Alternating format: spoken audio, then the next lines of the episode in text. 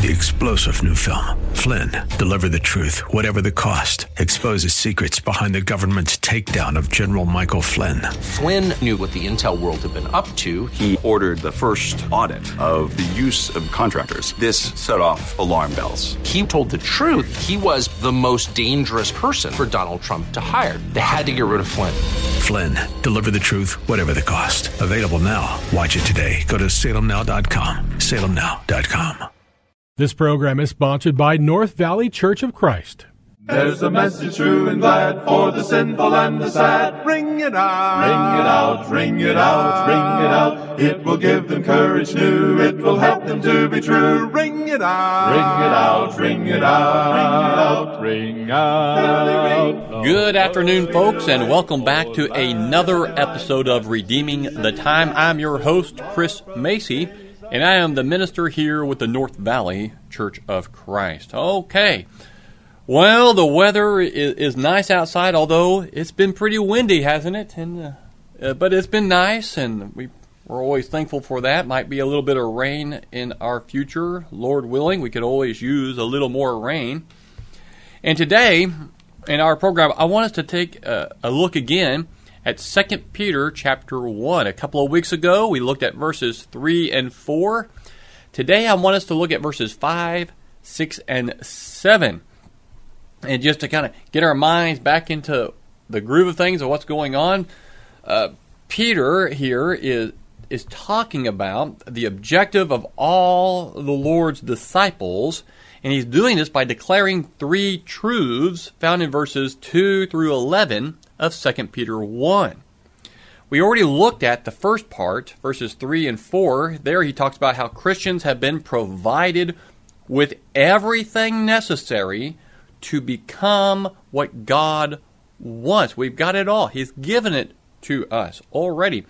That's where he says there in verse 3 seeing that his God, or yeah, uh, Jesus, I'm sorry, seeing that Jesus' divine power has granted to us everything pertaining to life and godliness through the true knowledge of him who called us by his own glory and excellence. For by these he has granted to us his precious and magnificent promises, so that by them you may become partakers of the divine nature, having escaped the corruption that is in the world by lust. And man, don't we want to escape the things of this world? At least I hope so. It baffles my mind. A little excursus here that that the was it the uh, HHS Health and Humane Services Secretary uh, President Joe Biden's pick, who has to get confirmed by the Senate, is this guy who is a transgender, meaning he's, I guess, transitioning to woman. Uh, I don't know if he's doing that by taking pills or whatnot, but you've seen if you've seen pictures of this guy, you could tell it's a guy. Got long hair, dresses like a woman believes he's a woman, and who has stated in the past that he thinks children, toddlers, you know, five, six, eight years, I don't know how young uh, he thinks you can go, but he thinks those kids can make the choice without parent consent to change their gender via medication. That that's insane. That is insane. There are two genders. Two genders. I feel like I shouldn't have to say this on this radio program, but maybe I need to. I don't know. There's male, there is female. You are born, whatever I was born a male. I cannot change that. Now, I can become a eunuch, which is not going to happen. I can take, you know, medication or whatever that meds are to make me look like a woman, but I'm still a guy. I'm still a man. It doesn't matter. It doesn't matter. Okay, so I'm going to go on a long excursus here. A great example of this is this Prager University. That's um, oh, I forgot his name. The guy, oh, Dennis Prager, who puts together these. Uh, he got this girl, this teenage girl who was in high school.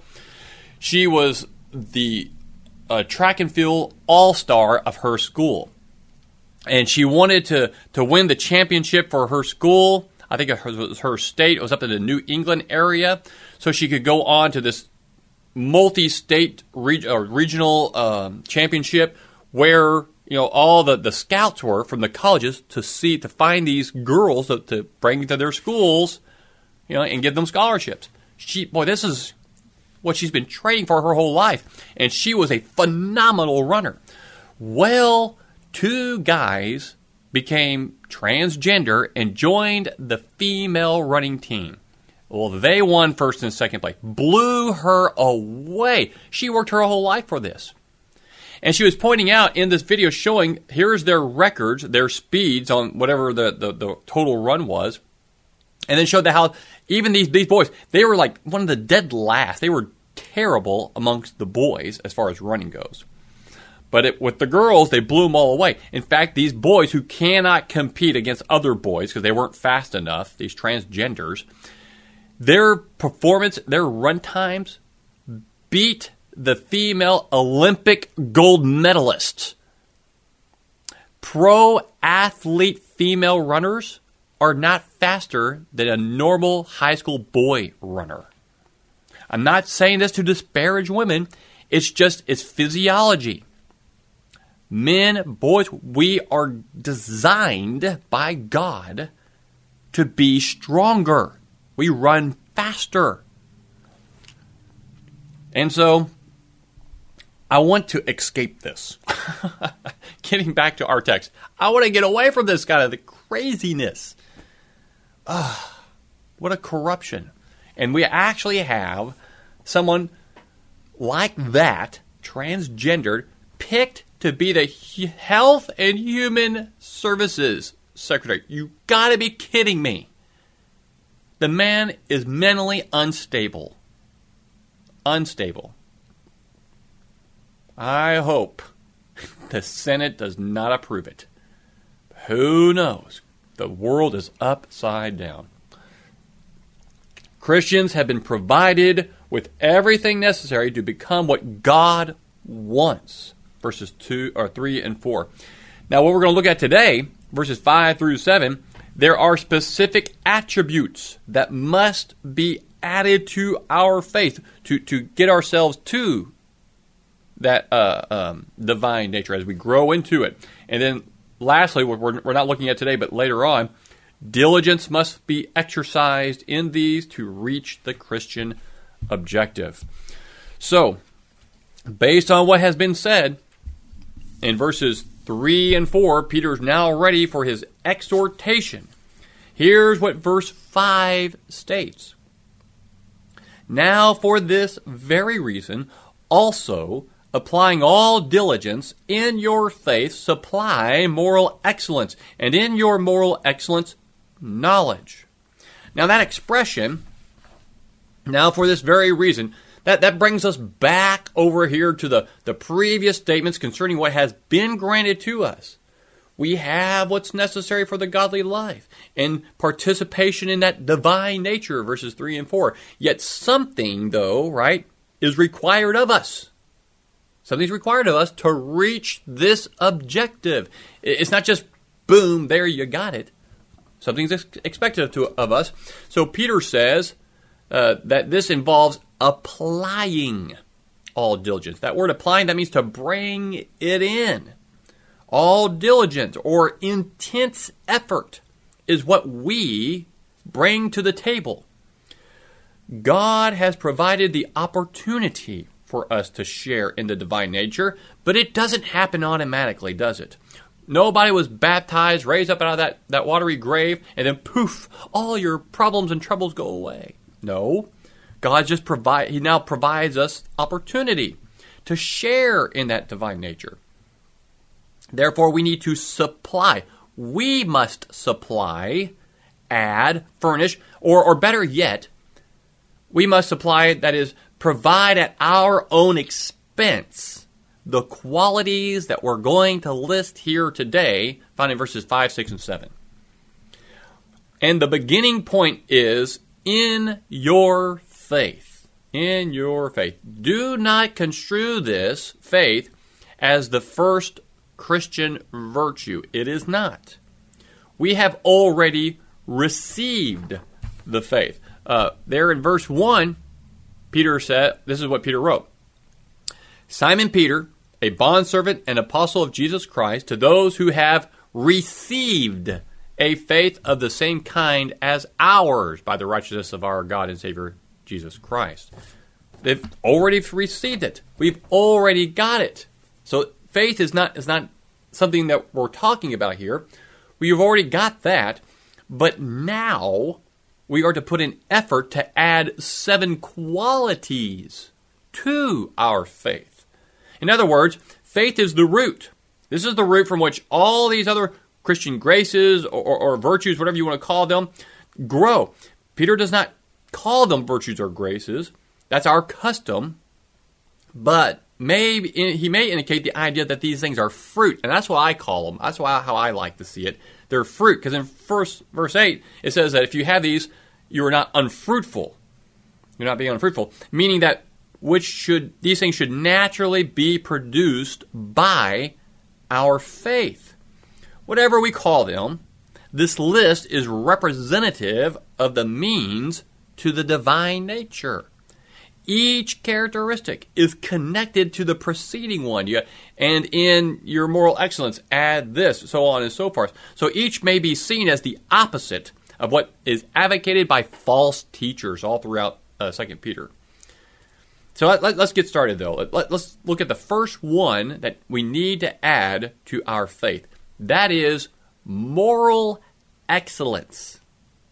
Moral excellence. I use the New American Standard Bible. That's the phrase they use, moral excellence. The King James Version says virtue.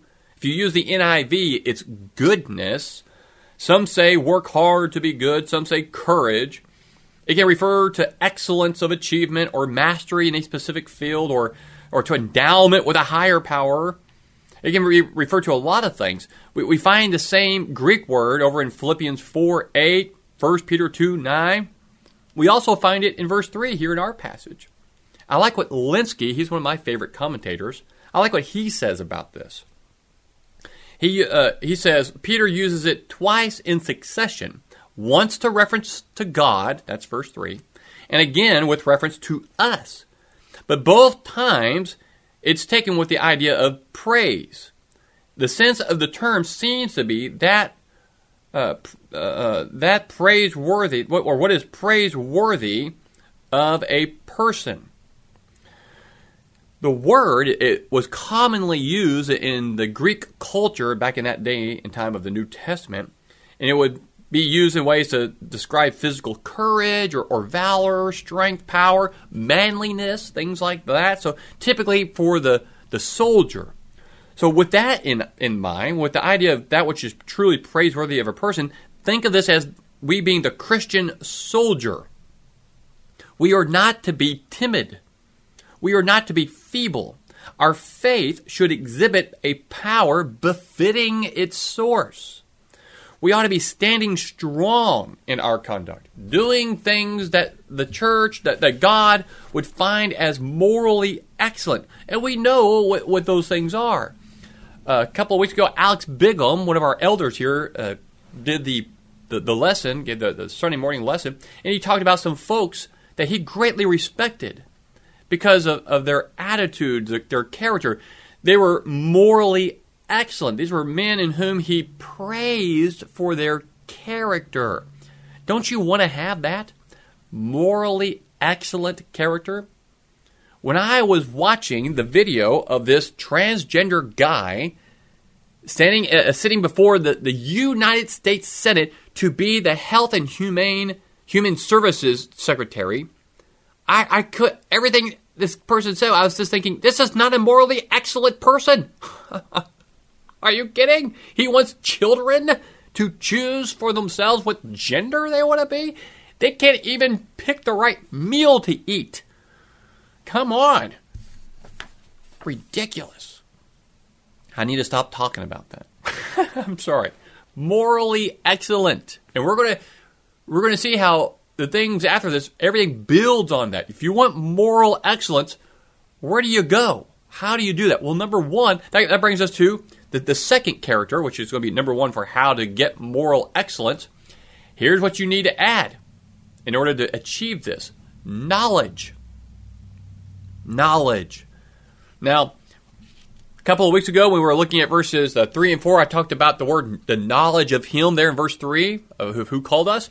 And that's the term epiginosko. There's our Greek term, epiginosko. It means to fully know, fully understand something. Well, maybe not fully understand, but a full knowledge of. Here in our in verse 5, knowledge, when he says, and in your moral excellence, knowledge, which is what you're adding, that is gnosko. That means in part, just a small part. It's not the whole thing, it's pieces of it. And you're, you're, you're applying these things diligently with great effort, intense effort, into yourself. So you're finding bits and pieces of knowledge, right, uh, that you're bringing in in order to be morally excellent. And so you have to know where to find that. And so it begins with the Word of God. We find things in there, right, that help us know and understand truth. This is intellectual knowledge, arriving at facts and truth. And such knowledge grows out of our pursuit of excellence, that which is praiseworthy.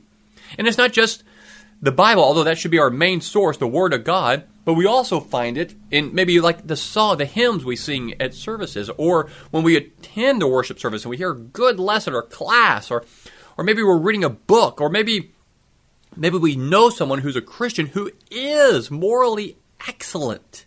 Like Alex Biggle was talking about those men who he found to be morally excellent. Just like what Paul said, imitate me as I also imitate Christ. Find those who are striving hard. And we can sometimes find good examples there of that. We cannot grow spiritually without knowledge. We cannot avoid being misled without knowledge. We cannot be light to the world without knowledge. We cannot be saved without knowledge. How do you obtain that? The worship service, Bible study, singing, finding morally excellent people. Number three attribute. So you got moral excellence, knowledge, add to that knowledge, add a, a knowledge, self control. Self control. This, this word denotes power or, or lordship.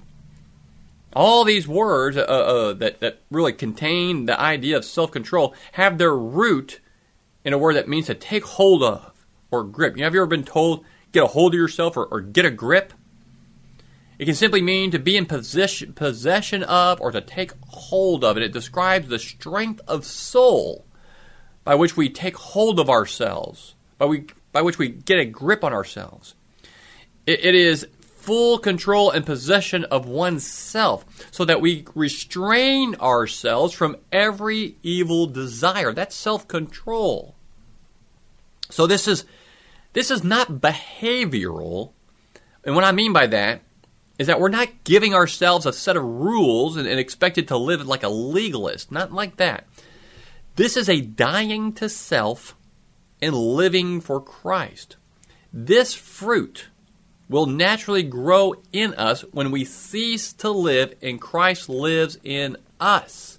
But that takes self control, doesn't it? And recognition of who we are and who Christ is. And we can only have that with the right knowledge. But when we do it right, we begin to exhibit moral excellence. See how that works? Moral excellence, knowledge, self control. Number three, uh, four, perseverance. Perseverance. Now, perseverance is a kindred term to patience, and patience has two, two different words in the Greek. Macrothumia, that means be patient with people, while uh, and then there's hupomone, and that refers to patience in circumstances. Literally, that means remaining under. That's this term, hupomone. It suggests an obvious dependence upon self control we need to endure adverse circumstances. Paul talks about that in Romans chapter 5, verses 1 through 5, how, he endured under difficult circumstances. Uh, so did the prophets of old. And of course, so did Job, right? Didn't Job suffer in this way? I mean, greatly. He lost everything in the uh, course of just a matter of moments. And even his own wife told him to curse God and die. Now, after he lost all his things, he lost his children, and then his own body with the boils and the sores from head to toe. And he could not figure out why these things were happening. And his own friends came and told him, Well, you must have sinned, Job. And Job said, No, I did not. And Job wasn't trying to be all self righteous. The, the, the whole book opens up with him giving sacrifice to God for sins. And even in case his children possibly sinned, he gave sacrifice for that. That was to show us that this was a man striving very hard to be right in the eyes of God. And so when he gave sacrifice, he did it with great faith. He, he knew God's word and he believed it. There was no doubting in his mind that if he did this with the right heart, God would forgive his sins. And so with, with that, with zero doubt, he knew he was right before the eye of God. So he would not say, Nope, God's not punishing me. I am right before the eyes of God. He had knowledge, didn't he? That's moral excellence. This is a man who has self control and is persevering under great hardship. Now, why do we suffer? Well, God may be testing our faith to prove it genuine, like Job.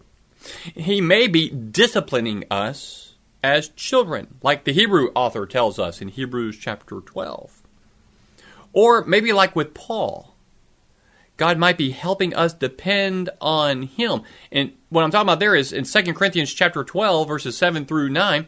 That's where Paul talks about having that thorn in the flesh. And he asked three times that God might remove it, and said, God said no, because my power is perfected in weakness. When I am weak, Paul later says, then I am strong. In other words, you need to rely on me, God's saying, not yourself. No boasting. It is all me. And that could be it too. Next, to perseverance is added godliness. Godliness.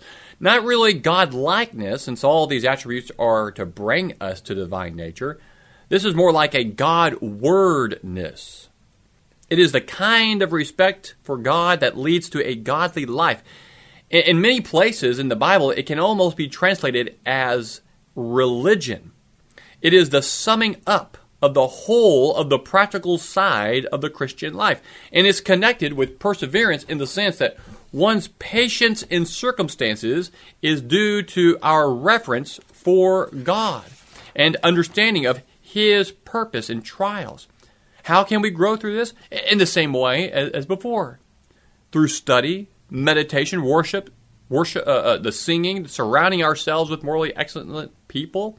It's the asking, seeking, and knocking. You when we ask God for, for, for these things, and God sends opportunities our way. And when that opportunity comes, we need to knock, and it will be opened unto us. And as we are doing these things, so it's not, these aren't like steps where once you get this one, then you go work on this next attribute. All these things work together. We, we, begin, we begin to exhibit this Godwardness, this godliness, because of uh, the fact that we're seeking moral excellence and we're seeking out the knowledge for that moral excellence. And we are having self control and that we are dying to self and living for Christ. And we are persevering under the difficult strains of life. And so that godliness is coming out. So with this upward growth toward the divine nature, this natural growth toward one another here in the body of Christ occurs. And that brings us to brotherly kindness. Brotherly kindness, that's the Philadelphia term, phileo. Brotherly kindness or love is what we have for family. It grows out of the, the soil of godliness, and we exhibit this fruit when we maintain unity. But families do fight, right? It happens all the time, but at the end of the day, we're still family, and we don't let outsiders tear us apart. Peter is telling us to show affection to one another that we don't show to the rest of the world. Paul says it like this in Galatians 6:10. So then while we have opportunity, let us do good to all people, and especially to those who are of the household of the faith. How do we or how can we develop this fruit within ourselves? Think positive thoughts about one another always. Don't assume anything. Don't assume anything bad about another brother or sister. Pray for one another often, always be in prayer exhibit a positive or, or exhibit positive actions toward one another, and always, always look to Jesus as our example. And then add unto this love, agape love.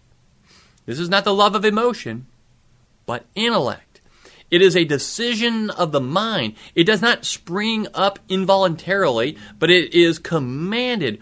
We, we may even love our enemies, even though we don't like them. It means to seek the highest good for others. When we who are in the body of Christ came to Him in faith, we were baptized into his death, securing our own death with him. That's Romans chapter 6 and Galatians chapter 2.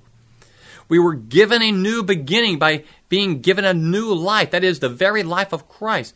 It is Christ's life that is now in us. Or, or even more precise, it is Christ in us.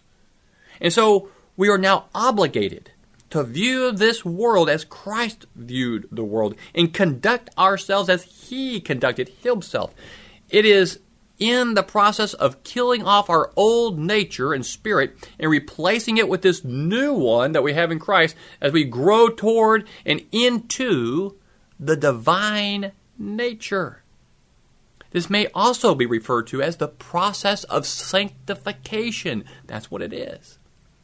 Peter's saying that being holy is not automatic and that reaching the Christian objective requires effort on our part.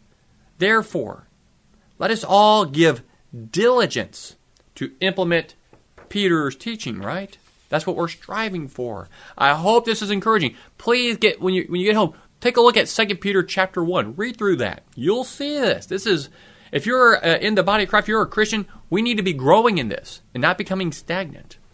Uh, please uh, listen to this program again if you need to, or go to find that last one from of old. Go to our website www.nvcoc.net. Scroll down, find that radio mic, and click on that for our links. And you'll find this program and all the previous ones. Thank you so much for being here. Pray for our country. Pray that we move in the right direction and that we may do right before the Father and, and move away from these crazy things that are going on in this world today. Thank you, and God bless. Ring it out, ring it out, ring it out. This program was sponsored by North Valley Church of Christ. Three star general Michael J. Flynn, head of the Pentagon Intelligence Agency, knew all the government's dirty secrets. He was one of the most respected generals in the military. Flynn knew what the intel world had been up to. He understood its funding. He ordered the first audit of the use of contractors. This set off alarm bells. The explosive new documentary, Flynn, Deliver the Truth, Whatever the Cost, and covers the facts behind this scandal. Flynn told the truth. He was the most dangerous person for Donald Trump to hire. I find out the worst enemy that I'm going to face in my life is right here in America. They took my assessment and they wanted me to change it. And I was like, I'm not changing it. They had to get rid of Flynn. With in depth interviews, archival footage, and never before seen personal records of the man behind the headlines. I just felt like I was drowning. Flynn, deliver the truth, whatever the cost. Available now. Watch it today. Go to salemnow.com. Salemnow.com.